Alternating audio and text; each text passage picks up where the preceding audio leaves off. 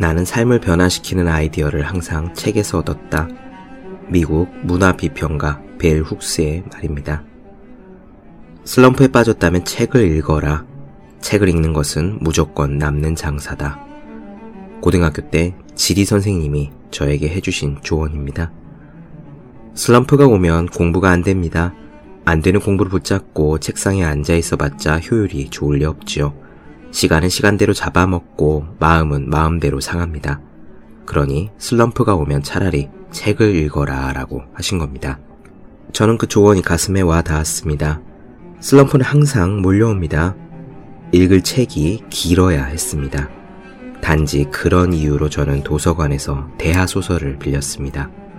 조정래 선생님의 태백산맥과 아리랑, 홍명희 임꺽정, 황석영, 장길산. 그런 책들을 저는 고등학교 1, 2학년 때 읽었습니다. 모두 합치면 40권이 넘습니다. 공부를 하다가 지겨움이 안개처럼 살금살금 밀려오면 가차없이 책을 집었습니다. 몇십 페이지쯤 읽다 보면 아침 해가 떠오르듯 안개는 저절로 사라졌죠. 그러면 저는 다시 공부를 했습니다. 다른 친구들은 어땠는지 모르겠습니다. 적어도 저는 그랬고 덕분에 부담스러워 잡기 힘들다는 대하 소설을 초콜릿 조각을 야금야금 떼어 먹듯 즐겁고 맛있게 읽을 수 있었습니다. 슬럼프가 오면 책을 읽어라. 제 삶의 가장 유용한 조언 중에 하나였습니다. 여러분들에게도 분명 도움이 될 것이라 믿습니다. 365공 비타민 슬럼프가 오면 책을 읽어라의 한 대목으로 시작합니다.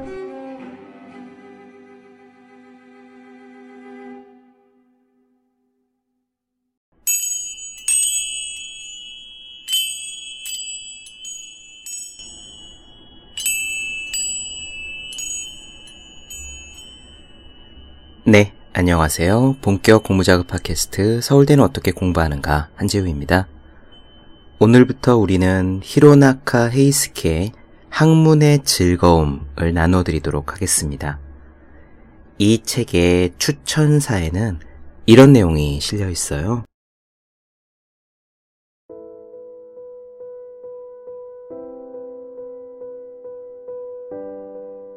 바로 그런 이야기가 이 책에 적혀 있다.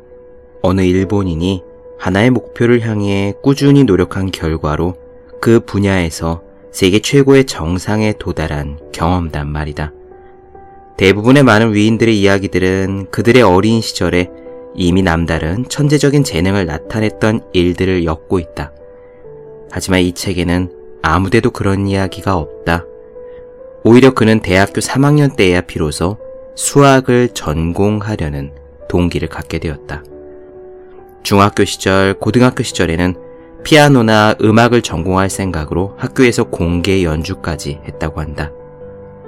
그가 자라난 가정 환경을 보면 15 남매나 되는 대가족의 일곱 번째로 태어났다. 한때는 부유하게 살았지만 성장 과정에서 가장 중요했던 중고등학교 시절 너무나 집이 가난했기 때문에 힘든 노동일까지 해가며 집안 살림을 도와야 했다. 그것은 2차 세계대전이 끝난 뒤 얼마 안 됐을 무렵이기 때문에 대부분의 일본 가정들이 모두 경험한 일일 것이다.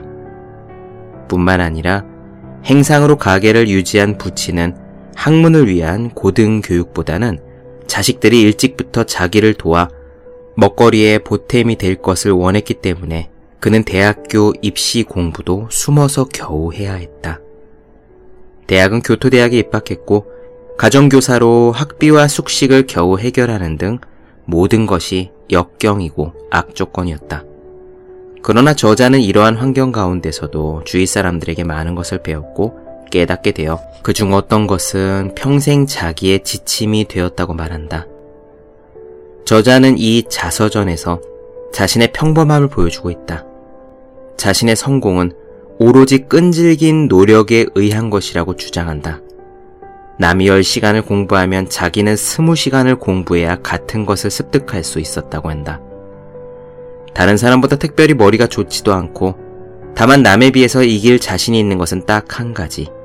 목표를 향해 꾸준히 노력하는 능력뿐이라고 그는 말한다. 네, 지금 이 학문의 즐거움에 나오는 추천사의 한 대목 읽어드렸습니다. 히로나카 에이스케는 일본의 수학자예요. 아시다시피 수학에는 노벨상이 없습니다. 대신 비슷한 급으로 필즈상이라는 게 있죠.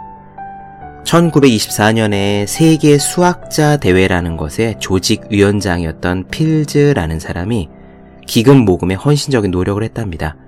그래서 국제적인 수학상을 좀 만들자라고 했죠.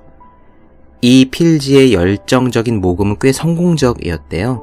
그래서 1932년에 그 경과 보고를 하기로 했는데 그 직전에 심장마비에 걸려 세상을 떠났답니다. 필즈 씨의 이런 노력을 기리고자 그 수학상의 이름이 필즈상이 되었다고 해요.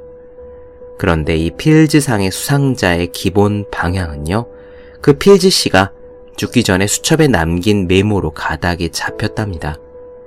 이런 메모였다고 하네요. 지금까지 쌓아온 업적을 기리며 동시에 앞으로 더 크게 쌓아가도록 격려하며 다른 수학자들의 분발을 촉구하는 상. 그런데 여기서 앞으로 더 크게 쌓아가도록 격려하며 라는 문장 때문이었는지 사람들은 이 메모의 뜻을 젊은 수학자에게 주는 상이라고 해석을 했답니다. 그래서 필즈상의 수상자 제한을 나이가 40살 미만으로 잡았다는 거죠. 한마디로 이 필즈상은 수학계에 있어서 노벨상과 같은 권위를 가진 상인데요. 게다가 이 상은 4년에 한 번 시상을 한답니다. 히로나카 헤이스케는 일본 출신의 수학자로서요, 이 필즈상을 탄 정말 세계적인 석학입니다. 하지만 그의 삶에서 배울 수 있는 가장 중요한 것은 그가 필즈상을 탔다는 사실도, 그가 천재라는 사실도 아닙니다. 오히려 굉장히 평범했던 사람이 평범한 재능을 가진 사람이 그래서 수학이라는 전공에 자신을 바치리라고 결심한 것도 대학교 3학년이나 되어서였던 진로 선택이 펑 늦은 편이죠. 특히 수학 같은 학문을 생각할 때 말이에요. 그래서 박사 학위도 동기들에 비해 늦게 딴 사람이 이렇게 늦깎이로 간 사람이 어떻게 결국 자신의 평범함을 갈고 닦아 최고의 결과물을 내놓을 수 있었느냐에 대한 부분입니다.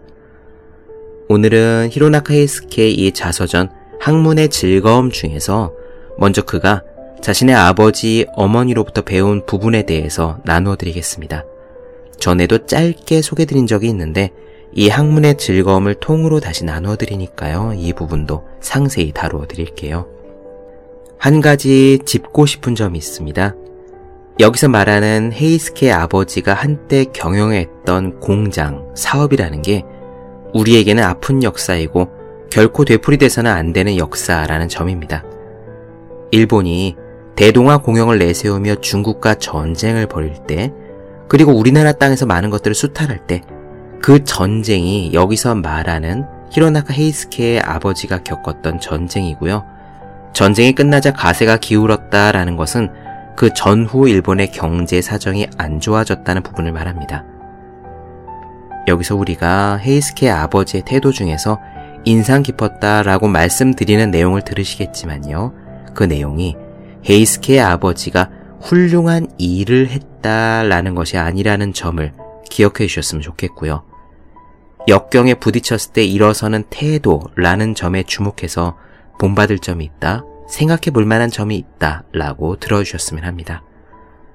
오늘 이야기에서 초점을 맞추실 부분은 평범했던 사람이 세계적인 결과물을 내놓을 수 있을 정도로 노력을 할 때까지 그가 부모로부터 어떤 점을 배웠는지 라고 생각하네요. 그 부분을 귀 기울여 들어주셨으면 좋겠습니다. 그럼 오늘 이야기 시작해 볼게요. 우리 아버지는 동네에서 직물 도매상과 공장을 경영하고 있었다.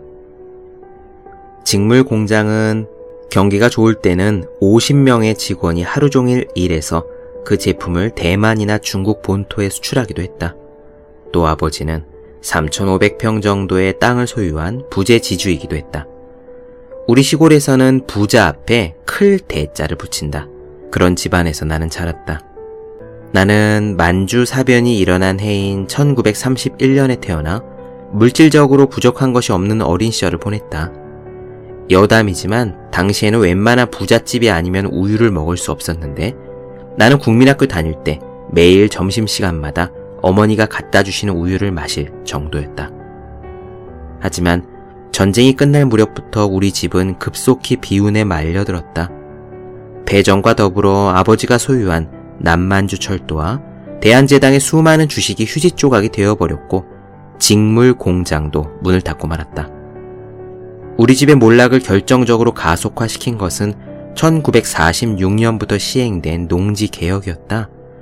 지주였던 아버지는 3,500평의 농지를 공짜나 다름없는 돈에 매각하도록 강요당했고 설상가상으로 인화 절하까지 겹쳤다. 결국 아버지가 모아놓은 모든 재산은 물거품처럼 순식간에 날아가 버렸다. 역경이라는 것은 뜻밖의 경우에 닥치기 마련이다. 이처럼 생존마저 위협받을 정도의 사건이 언제 어디서 일어날지는 아무도 모른다. 또한 생존을 위협하는 것은 단순히 먹고 사는 문제일 수도 있지만 정신적인 깊은 고뇌일 수도 있다. 그러나 한 인간의 진정한 가치는 이러한 역경에 처했을 때 어떻게 대처해 나가는가 하는 데서 나타난다. 동서고금을 막론하고 위대한 인물은 반드시 고난의 시기를 거치며 그 어려운 시기를 이겨냄으로써 희망의 빛을 맞게 되는 거다. 그때가 바로 아버지에게는 불운의 시기였다고 생각한다. 그러나 아버지는 그다지 당황하지 않고 그처럼 사방이 막힌 상태에서도 아버지 특유의 방식으로 대처하셨다. 바로 행상을 시작하신 거다. 전에는 걸치지 않던 허름한 옷을 입고 반찬도 형편없는 도시락을 싸들고 매일 아침 일찍 자전거에 옷감을 싣고서 가까운 동네나 시골로 행상을 다니셨다.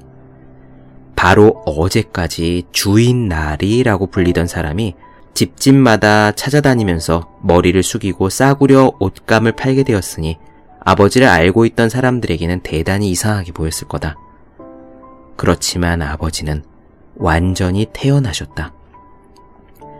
이전과 다름없이 내 모습을 보아라 하는 듯한 자신만만함을 보여주면서 생활력이 가득 찬 자세를 유지하셨다.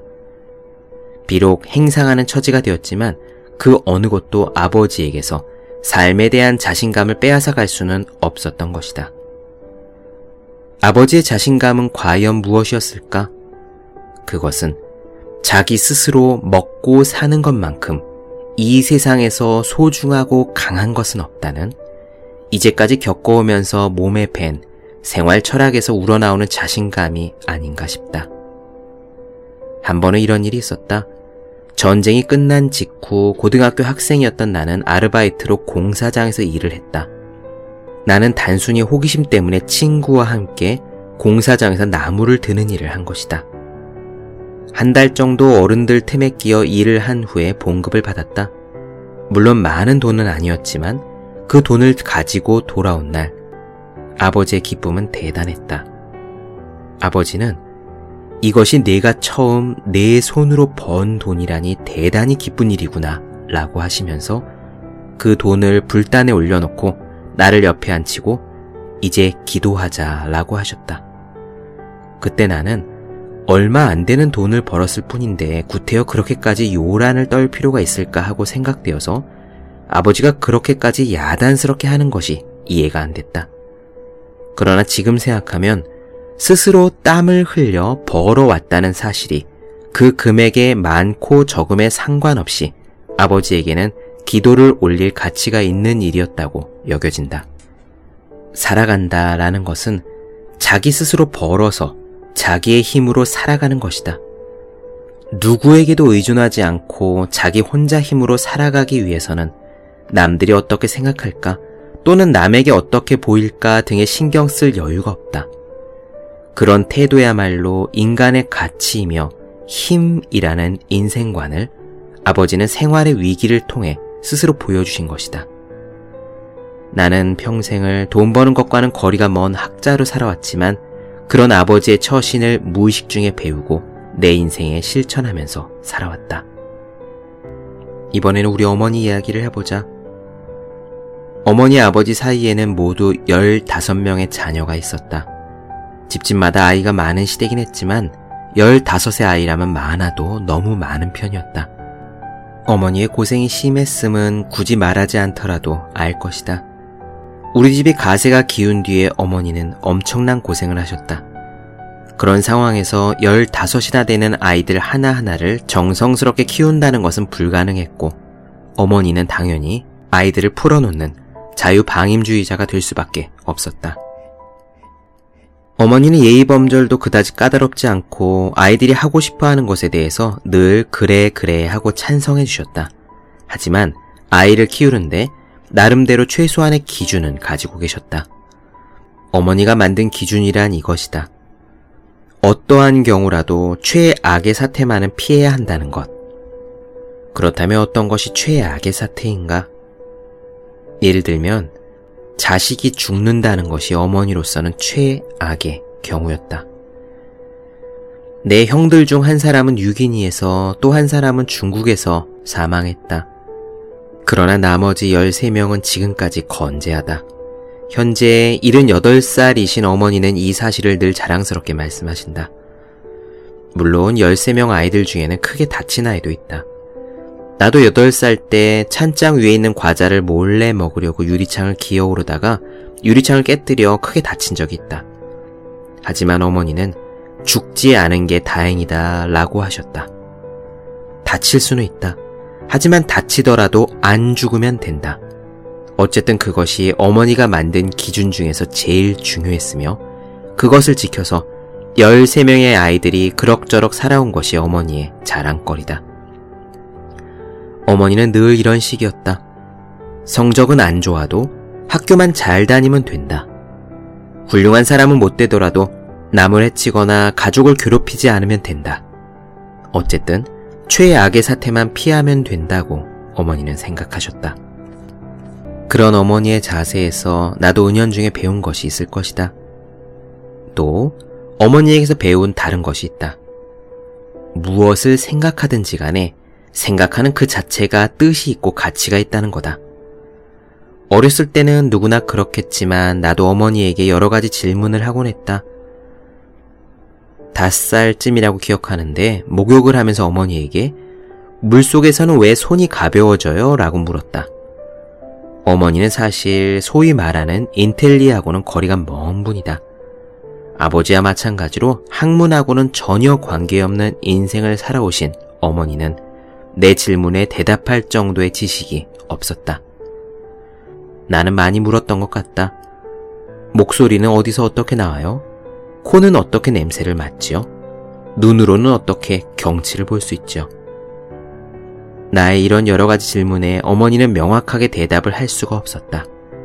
그러나 모르겠다라는 말은 절대 하지 않으셨다. 그런 쓸데없는 생각하지 마라 라고 화를 내는 일도 없으셨다. 글쎄 왜 그럴까? 하고 어머니가 머리를 갸우뚱 하시며 생각을 하면 나는 다시 물었다. 그럼 어떻게 하면 알 수 있을까요? 그러면 어머니는 이렇게 대답하셨다. 내가 커서 공부를 하면 알 수 있을 거야. 그리고 아무리 생각해도 도대체 답이 안 나올 때는 어머니는 동네에 있는 신사의 스님에게 데려가거나 친분이 있는 의사에게 찾아가기도 했다. 의사는 그 당시 시골 동네에서는 흔하지 않은 지식인이었다. 어머니가 그들을 찾아가서 우리 아이가 이런 질문을 하는데 설명 좀 해주세요 라고 부탁하신 덕분에 나는 다 이해하지 못해도 일단은 답을 얻곤 했다. 이러한 경험을 되풀이하는 동안에 나는 생각을 한다는 것은 그 자체로 의미가 있다라는 것을 알게 되었다. 어머니는 바로 나에게 생각하는 기쁨을 체험을 통해서 가르쳐 주신 것이다. 이것은 학자로서뿐만 아니라 한 인간으로서 내가 살아가는데 무엇과도 바꿀 수 없는 귀중한 재산이 되었다. 다시 말하지만 나의 아버지, 어머니는 평범한 분이셨다. 학식만 가지고 말한다면 다른 사람들보다도 나을 게 전혀 없는 분이셨으며 아이들의 인생에 도움이 될 만한 것을 일부러 가르치려 한 분도 아니었다. 하지만 그런 부모님에게서도 무언가를 배우려는 생각만 있으면 얼마든지 정말로 소중하고 귀한 것을 배울 수 있는 것이다.